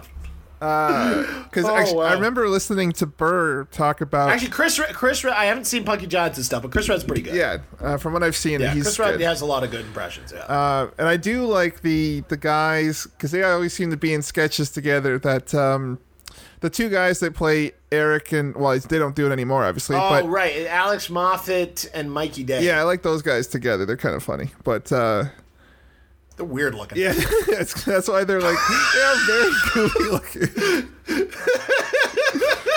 that's good. You know, in comedy, you don't want handsome people. You want weird looking faces. That's true. But yeah, That's a benefit in comedy. when he was talking about last year when he was hosting, like he was talking about some of these people, like he mentioned Punkie Johnson. That's why it stood out for him. Yeah. He's like, he's like, oh, they're gonna be the next big thing. also, Anyway, Saturday Night Live oh, needs to do a better job of picking musical guests. They need to stop going for the top forty and actually like dig. Like you know, you watch shows like Conan back in the day or Letterman, and they always had great musical bookers who would like really spread it out. Yeah. Whereas Saturday you know, Night Live I actually Bare bottom shit of like the top forty. to plug a podcast, um, the Sky is Not Dead podcast, which I'm really, really big on. Uh, they did an interview with a couple, not Alex Desert, but a couple of the other guys from Hepcat, and they got to do Conan back in the day. Nice. And their big thing was like, how did Conan's, how did they find us? You know, and I guess Conan's head booker at the time was really into uh, the ska scene and knew a lot of ska bands and stuff like that. that's So that's how they pulled up a lot of those guys, a lot of punk bands and stuff like that. And then also with Conan, because I got to have a musical guest every night, you get Sloan doing a show. Yeah. Just because they happened to be in New York and it was the middle of a giant blizzard and they needed someone. Yeah. You also get lucky breaks like that. Yeah. And um, Sloan was a, uh, a, a recipient of that. Um, But- unfortunately, I don't think uh, Swollen Members ever got to be on one of those big late night talk shows. No, I tried. I, I hunted for that. I was like, swollen Yeah. members Letterman, swollen members Conan. Like, it just didn't come up. But uh, I guess they were too late for uh, Mike Bullard then, uh, too. I searched for it. Oh, wow. But uh, but actually, like even like Letterman, I never appreciated Letterman because I never like I didn't like his comedy at the time. But like I should have just stuck around to watch the musical guests because he always booked a lot Yeah. of good. Like the he was very generous to Gaslight and TV on the radio. yeah. Yeah, uh, there's.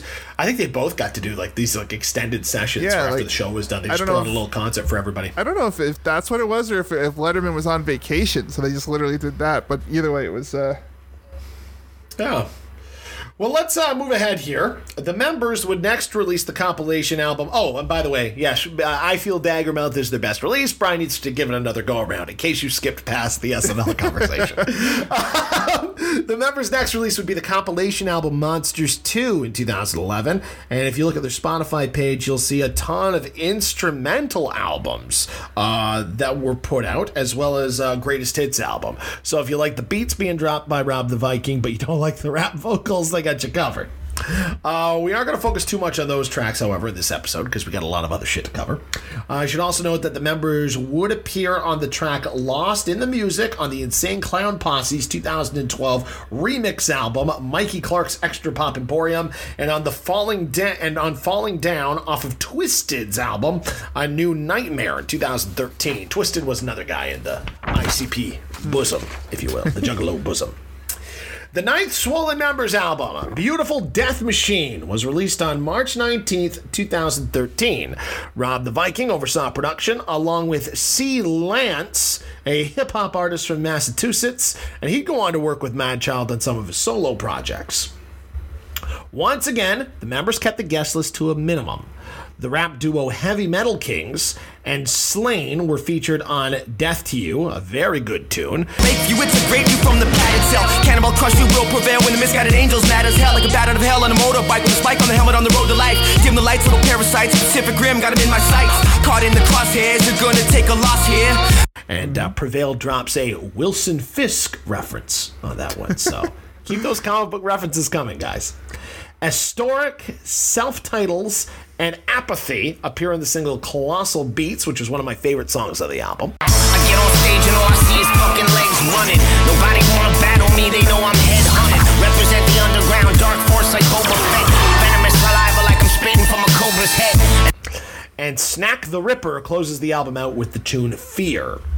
Beautiful Death Machine would prove to be Swollen Member's highest charting album, reaching number three on the Canadian charts. And you got to remember, though, at this point, the charts were wonky because less people were buying albums. Yeah, very and, digital. um, exactly. They'd reach 167 on the Billboard 200, 26 on the independent charts, and number three on the Heat Seekers charts. So they were consistently appearing on the American Yeah. charts in this back half of the catalog.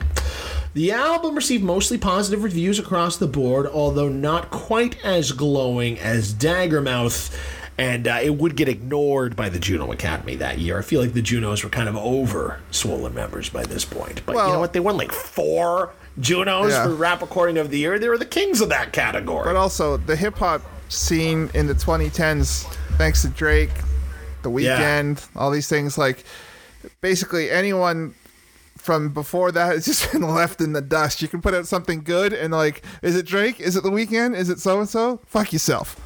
Well, it was a major shift. You know, nobody thought that Toronto would become the hip hop capital of the world, but it did. Yeah. And so, you know, just commercially, commercial always wins out over, uh, over, you know, critical when it comes to award ceremonies. Yeah. It just is.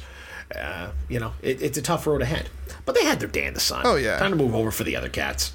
Uh, what did I say? I said this album was all right Yeah. Coming off of Daggermouth, my expectations were a lot higher, and has been the issue with some of their previous uh, albums. And you mentioned this earlier in the podcast about this album, Brian. There's nothing bad here, but there's not a whole lot that jumped off the page. And how you said it was kind of jumbled. I think you said. Yeah. Well, also, I like I listened to this album last Sunday, and I couldn't get over like I could barely make out. Like I, I almost felt like the production toppled over the vocals. I I, Really? I always Okay. felt it's like they were drowning it out a little bit. I'm just like it's not that I couldn't make it out, but I just like it, I felt like the music took center stage, and also they were, I think they were getting lost in the very aggressive beats that were kind of happening at that time. Like there's a couple of tracks I felt that were very like Run the Jewels ish in terms of their like over like very Yeah, I could see that. excessive production. Like I love Run the Jewels, but it's like sometimes their beats are a little uh uh excessive. A little too Okay. much. Okay. L- Um, LP gets a little carried away. For tracks that I thought were good, um, I liked Backswar and Mad Child's line, I'm the Great White Hope and he's the Black Thor, referring to Prevail as the Black Thor. Yeah. I thought that was kind of a cool line. I also dug the beats used in uh, The Difference, and I was a fan of Death Warrant. Yeah, Um, that one was good. But we, we talk about Chuffa. And this one clocked in at a tight 45. Like Parkhill's always saying our podcast should be clocked in at a tight 45. That's what this guy, it's one of their shortest albums. Yeah. Yeah. But that might be an issue because it's over and done so quickly. You're like, oh, that was it? Yeah, I mean, because it's weird with hip hop. There's almost like a weird fine line where it's like, should should we let the song breathe a little with like uh some nice beats interluding and like you know, uh, some hooks or like and like make it a little longer, or it should be tight in and out. And I think that's what they were going for with this. I will say kudos to the Swollen members. They never fell into the hip hop fad of skits. Yeah, I was gonna say that. I can't stand. You know, you're a musician. You're not a comedian. Yeah. No skits. Yeah. Thank God they didn't do any skits. You want to be a comedian? Go up and do some stand up. Like leave it alone. Yeah. Yeah. Don't do skits. Thank you guys. I appreciate that lack of skits on this Well, album. they're too smart for that.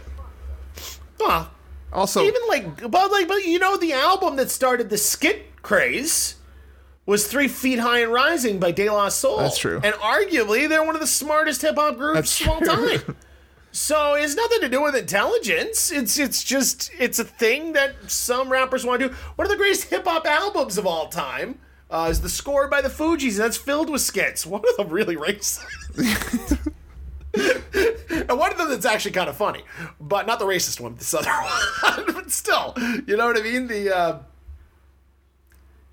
it's it's just it's a it's a part of it was a thing, and I'm glad it's not a thing. Well, I mean, like we've talked members. about, the if you could say anything about Swollen members throughout all ten albums is they they walk to the beat of their own drum. They don't do what all their contemporaries do. I mean, sometimes they might try to fall into a few traps here or there, but you know, someone says you got to put out this, we do that. And so, you know, I don't know if they ever felt pressure from the label to do a skit, but like maybe they just saw that they're like, nah, that's corny. We're not gonna do that. Yeah. well, I appreciate that. All right. Their 10th album was Brand New Day. That was released June 17th of 2014. And again, co-produced by Rob the Viking and C Lance. They brought that duo back. Um, and they kept the guest list small again. DJ Makeaway appearing on Jacques Cousteau and Jackson Pollock and DJ Revolution appearing on Supernova. I'm not sure if they just guest starred with the beats because I didn't really hear any new voices on those tracks. Yeah. Um, the album, again, did well commercially, but this time it did really well critically, peaking at number seven on the Canadian charts and number eight on the Heat Seekers charts. And most critics really appreciated some of the risks that Mad Child and Prevail took, as it definitely doesn't contain as much of the looming darkness Yeah. as their past releases. And but they did that while not being too overly polished, like with Abby, because everyone was bitching about that. so they found this kind of they made a happy record with it still kind of sounding like Swollen Members. Yes, it was a huge depart because, you know, four out of five of these albums were very dark, Yeah. and whereas this one definitely had some light, but it still felt like a Swollen Members album. well, I gotta say, I thought it was outstanding. Yeah, I I love this album. It was a great, great comeback from Beautiful Death Machine, and you know, if if Swollen Members hung it up, and they just never because they haven't put out an album since 2014. If they're like, well, we're good. We're we're just gonna stay solo artists and maybe we'll reunite down the line. But if they said we're done, this is a great album to end their career on. Yeah, yeah. Uh, y- you know, I'd put number three. I'd go Daggermouth. I'd go Balance. I'd go Brand New Day. I think would be my top three Swollen Members albums. I'd probably put two out of three in that. I'd probably put. uh I really like Bad Dreams a lot. Okay. So I'd probably bump. Uh, I'd probably. Mm, I, come back to me. I don't know. I don't know how Okay. I. How, Uh, it's- but- hey, hey, hey, no pressure. Yeah. And you know what? That's a list that can always change over time That's when you see how much you listen to something. That's why I always say award shows, whether it's the Oscars, the Junos, whatever, they should be awarding the year 10 years prior. Because the real measure of how good something is is how it holds up. yeah. Right? That's true. So yeah. this year for the Oscars, they should be honoring the movies from 2011. In my opinion. Well, not only Maybe we should that, come up like, with Teddy's Teddy's 2011 Oscars in hindsight. Well, Maybe not, I should do that. Not only that, like people always talk about what are the greatest comedies of all time, right? And like comedy is something that has a terrible time holding up. because whether it be, you know, the style of comedy, or the the jokes, because you know, in a in a different era, was very like political correctness was out the window, right? So. Oh, you know what? I've been watching, Or just like and this raunchiness. Is, this is like you watch something like American Pie and how raunchy it is, and it's like eh, I don't really appreciate my- that anymore. one of my big things that I've been watching lately that used to be I, I would I would proudly wear this thing that I loved so much as one of my signature Ted things. Okay. That I haven't been able to watch in a long time. Sanford and Son. And I've gone back to watching a lot of Sanford and Son. Oh, it's still hilarious. Oh, it is. It is hilarious when you understand the time frame. But holy shit, did Fred say some stuff? Well, that's that's the thing, right? People like people try to pre like pro or not proactively, but like retroactively cancel these. Like we should never watch this show again. It's like you just need to. I mean, obviously you shouldn't be saying those things now to out, out loud to people. Like, Yeah. I mean, you can reference it in context. Say, I'm referencing the show. I'm not saying this word in like you know an everyday usage, Yeah. but it's like you just have to understand it was the 70s. Like, there's that famous skit where Chevy Chase and Richard Pryor get into like it's a job interview, and then they get into a, racial Yeah. epithets back and forth, and it's like, Yeah, that's just shocked a lot of people, but people still talk about that to this day. yeah, that sketch. And- but it, like it was the 70s, whereas like you could get away with that.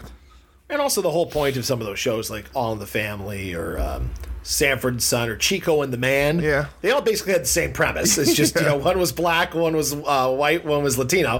Uh, it was that it was a crotchety old man who's trying to be brought into the new era by uh, his younger offspring. Yeah. You know, that's basically the plot of that show. So the crotchety old man is, of course, going to be incredibly off color. Yeah. It's just how it goes. Anyway, I got lost there. Uh, where were we talking about? Oh, we were talking about Brand New Day and how good it was. Uh, one of the yeah, so I liked it because it was so upbeat, and I liked how Mad Child was again sober and Yeah. again on top of his game. Um, every song stood out for me. I have two that stood out though above all the rests. Surprisingly, Cock Blocker. I was shocked that Cock Blocker was not a bigger hit. I thought that that had like you can't play it on the radio. Sure. But in this day and age, you know, you got TikTok, you got those songs that you play in uh, your Instagram vids. I thought Cock, Cock Blocker would have uh, would have uh, done a little bit better on the charts. Yeah. And then uh, brand new day, the title track, I thought easily their happiest song ever made. Well, also for- for they these uh, they made a whole movie called Cock Blockers. You think they should have thrown this song in there? Oh, I saw. I forgot I watched that movie too. yeah, it was pretty good. Yeah. It was all right. Yeah. John Cena's kind of a funny guy. Yeah, he's really. It's, Yeah. it's so weird that he's taken to that role of just That's like. the funny. Because No, uh, I think it was he's- train wreck. he's no one expected him to smart be. doing that. Yeah, he's smart doing that. Well, because we go on these shows, he was real charming and everything. Because at the time, they wanted to make him Dwayne the Rock Johnson, right. but no one knew who he was.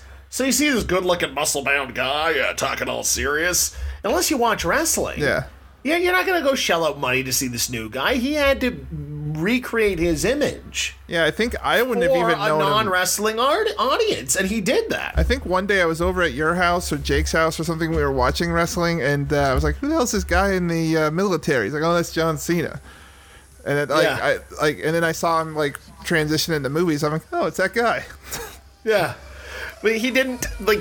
You have to remember when you're making that transition. You, not everyone's going to have the luxury of The Rock. Yeah. everyone knew The Rock. The Rock was at wrestling's. You know, even if you didn't know wrestling, oh, you're a wrestler. You're you're just like The Rock. Yeah. you know what I mean. He had that, so he could jump right into that. John Cena really couldn't. He wasn't the crossover entity yet. Right. So Dave Batista, kind of the same thing Yeah, that was a huge if you look shot. at his if you look at his first releases, they're all straight to video, straight to video stuff with Ja Rule and Georges St-Pierre and like weird like rappers and UFC guys, and just odd. And then he got Guardians, which is a very comedic role, and he found his footing. You know what I mean? When you're transitioning from the world of wrestling, unless you are a bigger star than anybody in the world, um, you, you really need to be humble. You know, I saw an article uh, when they were talking about Guardians, and he was so excited to get that role that James Gunn offered him that role. He like went out. He took acting classes, and even like when in the because you know how when people have to sit in makeup chairs for a long time, sometimes they get kind of crotchety and bitter and like annoying, and it's like Yeah. pissing and moaning. Apparently, like he stood the whole time while they put that uh, every day. He'd st- stand for a couple hours taking it off, putting it on. And he wouldn't bitch. Yikes. He was very nice. Apparently, he was just like super friendly and just like didn't make a huge to do about it at all. Because he that's how just how appreciative he was. Yeah, well, you got to be humble in this world. Yeah. What's that? Kendrick Lamar's got that song, Be Humble. Yeah. Where's that Chance the Rapper? No, that's Kendrick. It's like Yeah, what's Kendrick it? Sit down, be humble, or whatever is it Sit called? down, be humble. Yeah. that's a good good lesson for people to learn. Yeah. All right. Well, we're wrapping up here by just kind of walking through what the members have been up to recently, because, like we said, Brand New Day was their last album. Uh, Mad Child has released eight solo albums, beginning with 2012's Dope Sick, which was met with overwhelmingly critical praise. So we might have to do a uh, Mad Child solo episode of Canada FM Yeah. at some point. Um, and he actually released two albums this year Shane and Shane 2. Uh, Prevail, on the other hand, would release a pair of solo EPs in 2009 and 2012. In 2016, he launched a new group with his nephew, Corey Neff Joseph. I'm assuming that's not the same Cory Joseph who used to play for the Raptors. I don't think it is. I, know. haven't seen any kind of rap career from that guy. Um, the group was called Alpha Omega. Now, Prevail, Madchild, and Rob the Viking would reunite in 2008 for, excuse me, 2018 for the single Bank Job. And earlier uh, this year, they actually released another single called uh, Tetris, which featured Neff as kind of like the Moka Only Tre Nyce role, that Right. other guy they're bringing in. And uh, just last year, Prevail, Neff, and Rob the Viking would join a collective of jazz and classical musicians called Band XL. And they have one album, Opus Number One. I listened to it. It is so much more laid back than I expected. It would almost fall into the category of chill wave. Ah. Like it is. Sounds like it's right up my alley. and it's easy going. Yeah, check it out. You might like it. I thought it was going to be like super funky. Like I was prepared for. Do you remember Galactic? Yeah. Galactic had their funk band, but they get like Charlie Tuna or other rappers to rap with them. I thought it was going to be more like that, but this is more like really laid back stuff. So you might like it if you want to check it out. Uh, Band XL. You know, to quickly cycle back to the the one Mad Child thing, the Sh- the Shane song. Yeah, yeah, yeah. last week I posted a video on our Instagram. Follow us, Canada FM. Share all that shit. Um, where the CBC did a whole news segment about it. I mean, it wasn't a long news segment; it was just a couple minutes. But how Yeah. the you know, music can really bring people together because that Shane fella was like, I think he was like a local booker. I thought Shane was Mad Child. No, there was a different Shane. His name Shane? Yeah. Shane Mad Child Bunting. I assumed it was autobiographical. No, there's a uh, well, so Mad Child, like that song was autobiographical, but it actually forged this connection with this other guy, also named Shane, and Oh, wow. and basically like he was a booker, and like with each passing tour, he, he got tighter and tighter with swollen members. And Yeah. so to the point where he kind of got brought into the circle. But anyway, like showing or hearing Mad Mad Child's recovery process and everything it actually caused him it saved his life. He was almost gonna die. Oh, wow. and so like he he told mad child that and i think that was partly what inspired that song um because of that. And so the cbc like just check it out on our instagram. Uh but yeah cbc did a whole thing and it shows what the power of music can do in terms of helping someone because that's the thing.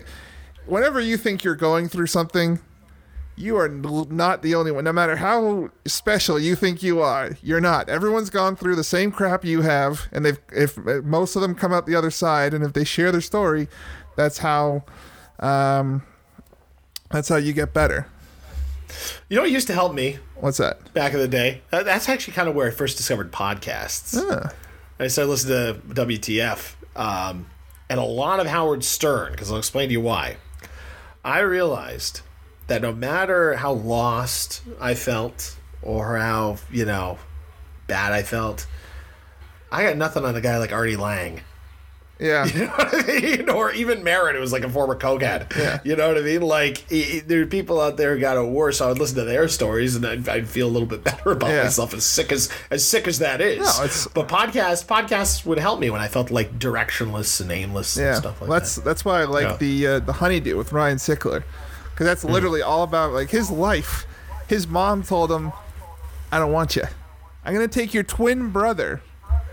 Jesus. When when his parents separated, he had an older brother, or no, sorry, younger brother and a fraternal twin, and he's like, I'm, gonna, "I'm gonna take your twin and the younger one." And you can live with your dad. Like so, talking about feeling rejected from the age Jesus. of age of four. God, what did he do? I don't know. I mean, at the age Jesus. of four, I mean, even if you're a bit of a brat, you know, you you can, you should be able to skate a little bit, because you're four. Uh, it just she's ter- clearly a terrible person, but uh, he's been able to turn that into a career. You know what I mean? Because you can laugh at the dark side of things, or like how fucked up something is, and come out the other side. That's all that podcast is. That's why when people ever talk about struggles with whatever, I'm like, you should listen to this. Puts things into perspective. Yeah. Yeah. L- listening to other people, you know, if you're in a situation, it's always good to have someone to talk to. Okay. If you're in a situation where you can't afford it or you don't have anybody or anything, listening to other people talk about their issues can help. Yeah. Even if it's not your issues, it can still help you maybe try to, I don't know, learn from somebody else or something like that. It's another option that's out there. So, Pete Davidson said that Kid Cudi saved his life. His music. Everyone finds something in something. Yeah. I mean, I've listened to that first Kid Cudi album, the one in 2009. It's good. I don't hear anything that would maybe resonate with Pete Davidson's life, but, but, but, he- you know, he didn't grow up in the 2000s in Brooklyn. You know what I mean? Kid you Cudi's grew from up Cleveland. in Lancaster in the 90s. No, I'm talking about Pete Davidson. oh, yeah.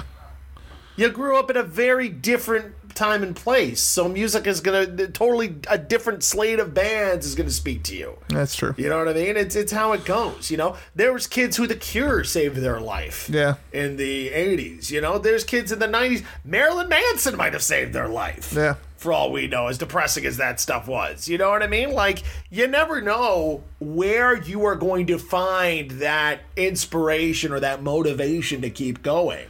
And some people, through Mad Child struggles with addictions and mental health, probably latched onto him like the Shane Cat did. Yeah. You know what I mean? We've all got that. You know?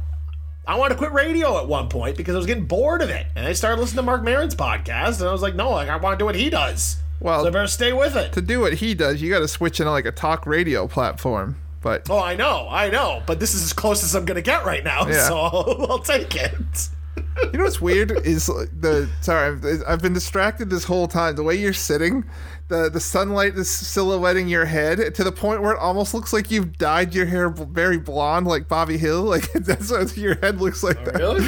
From my perspective. Yeah. But Bobby Hill. Oh, okay. That's weird. That's probably the headphones pushing my hair back. My Yeah. really crazy today. I have not showered. no, me neither. Yeah. I don't plan on it either. See, I didn't, I'm a gross pig person, so I didn't shower yesterday. So I should really shower. I didn't shower yesterday either. Oh, you're just an animal. I showered Friday before work. so did I. No, there you go. I shower when I have to go be with people.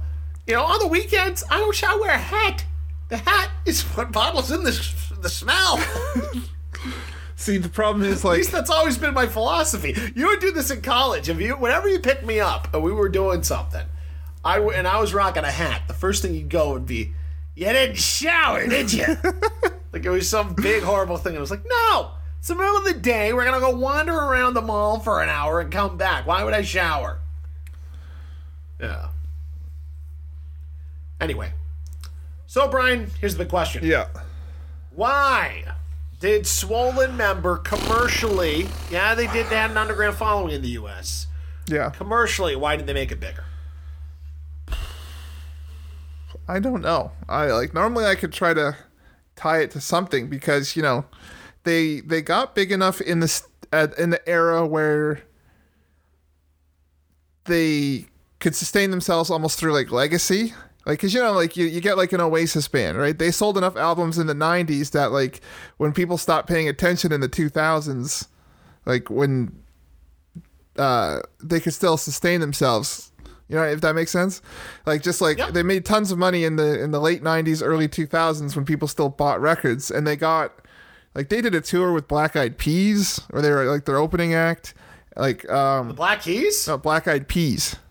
Oh, Black Eyed Peas. Somebody said the Black Keys. I'm like, well, that's a different uh, Yeah. audience. Um so like, I don't know. I got nothing. I'm like my my mind's going in ten different directions, but uh, I mean, I like to chalk it up to the state of music, and like with the internet, you, know, there's so many different air, like styles of hip hop, like uh, and people coming like you know you didn't need to concentrate on these New York or L.A. pockets anymore. Uh, throughout the late '90s or early 2000s, you know, you'd, get, you'd Chicago had a scene, Atlanta had a scene and even like beyond Atlanta, like there was another different part of the South that had its own scene. Um, I'm trying to think if there's any other big pockets. Uh, the North, no, the, well, Macklemore is really the only thing that came out of the Northwest, but like there's just pockets of hip hop all over that. Uh, Right. That uh, I'm just talking myself in circles. You go. Okay, well, here's here's here's what I'm thinking. Here's what I'm thinking about the Swollen members. Okay, when they first broke, yeah. hip hop was a genre divided in the U.S. when they're at their peak success.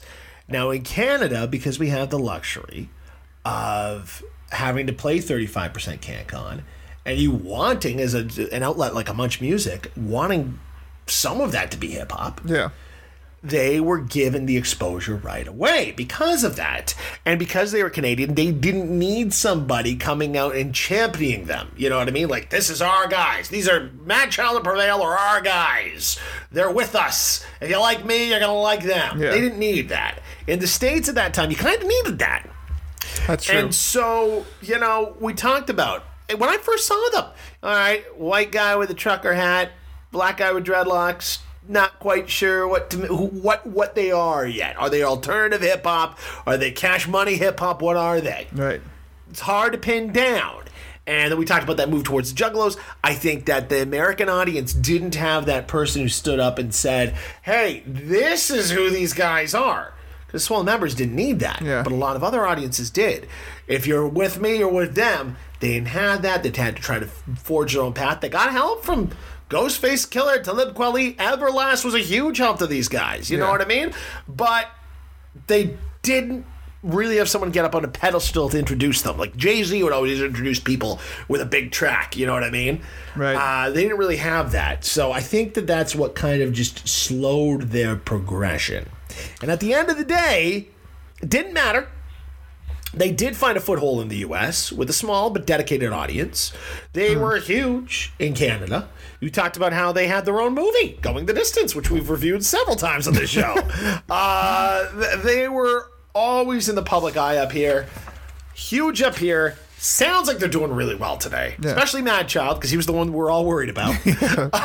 Um, and so it's like with all these Canadian artists. You know, we sit around at the end of this podcast, we rack our brains about why American didn't didn't get them.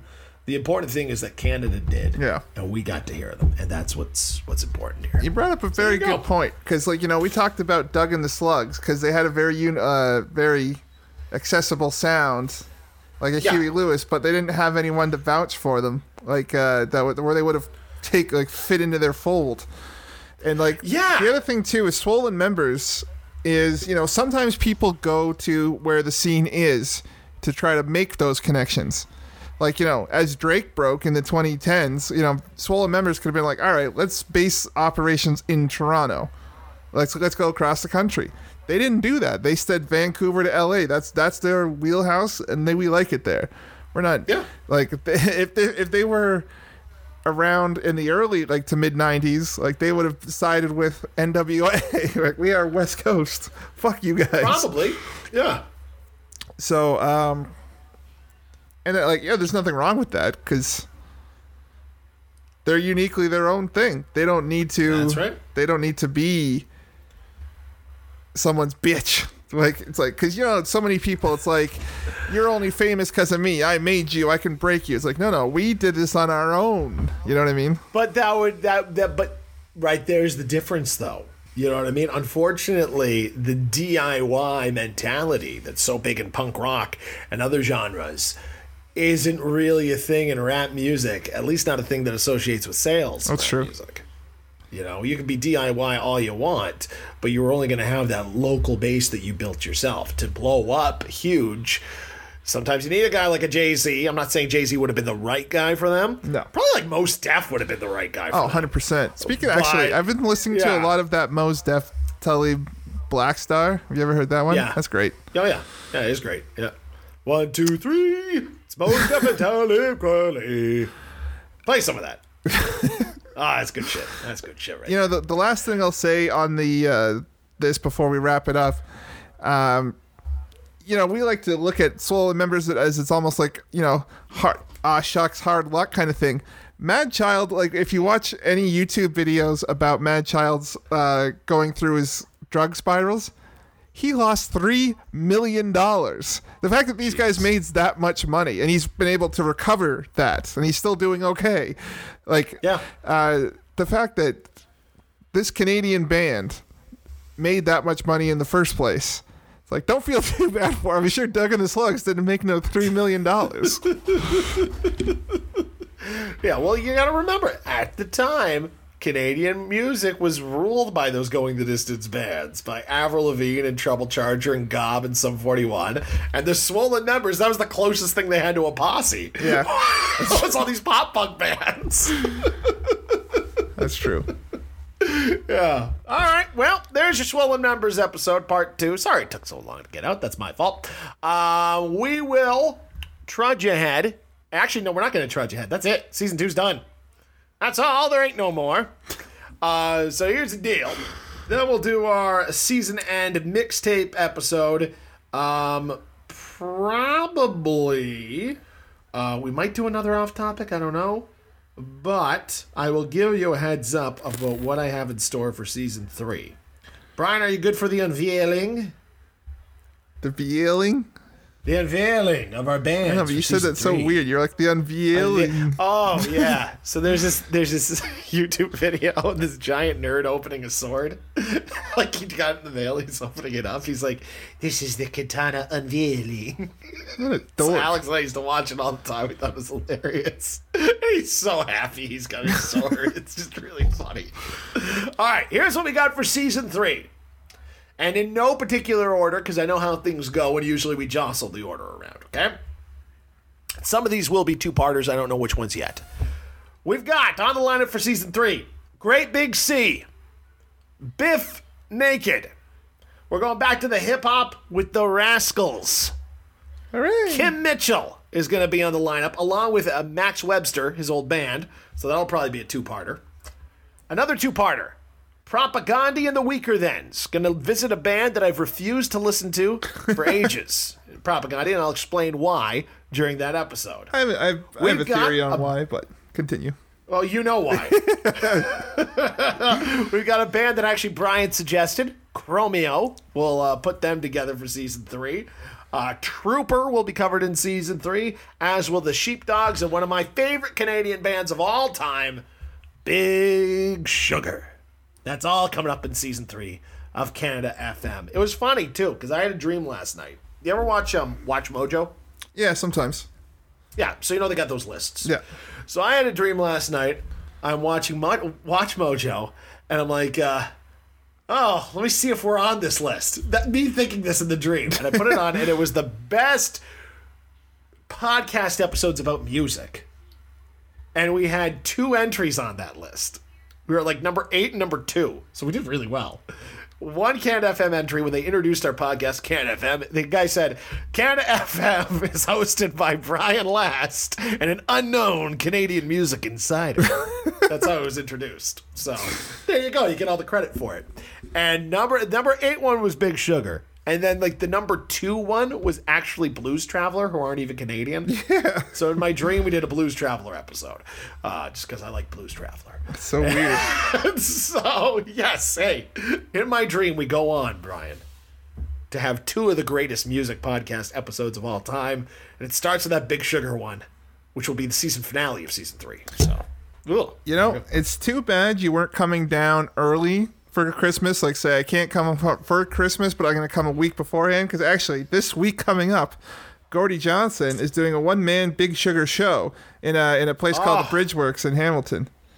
Jeez. It's acoustic. I, well, we'll, but we'll get in.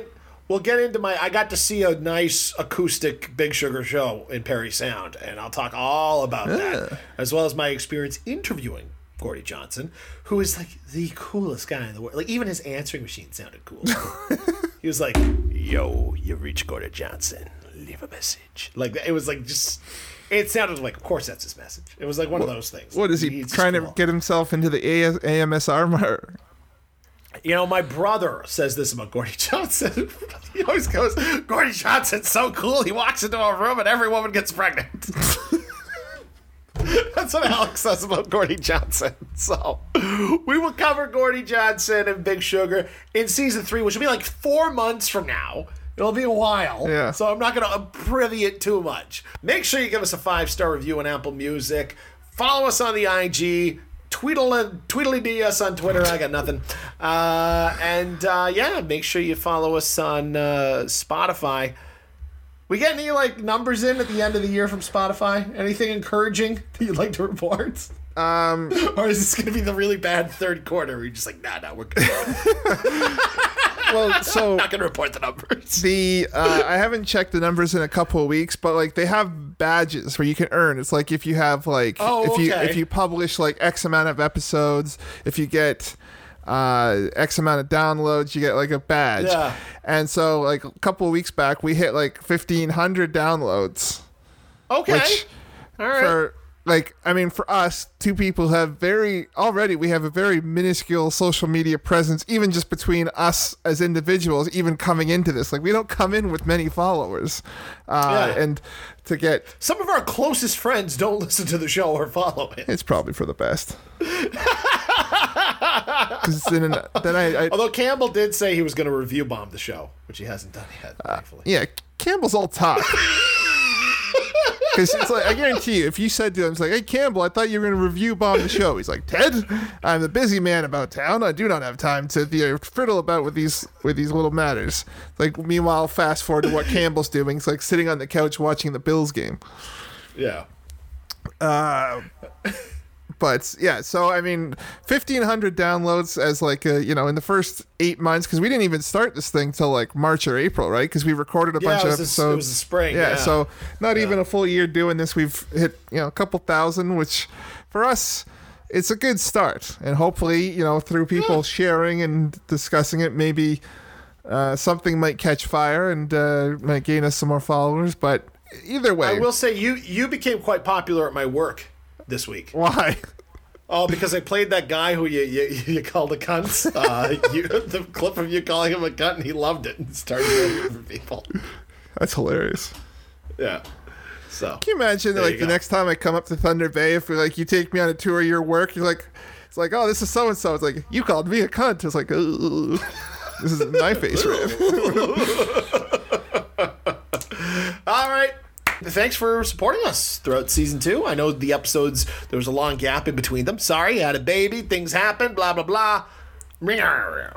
Uh, we'll try to be more consistent with the uploads in season three. But uh, yeah, season two in the books. Looks Onward like we, we go. it. Look how far we come, my baby.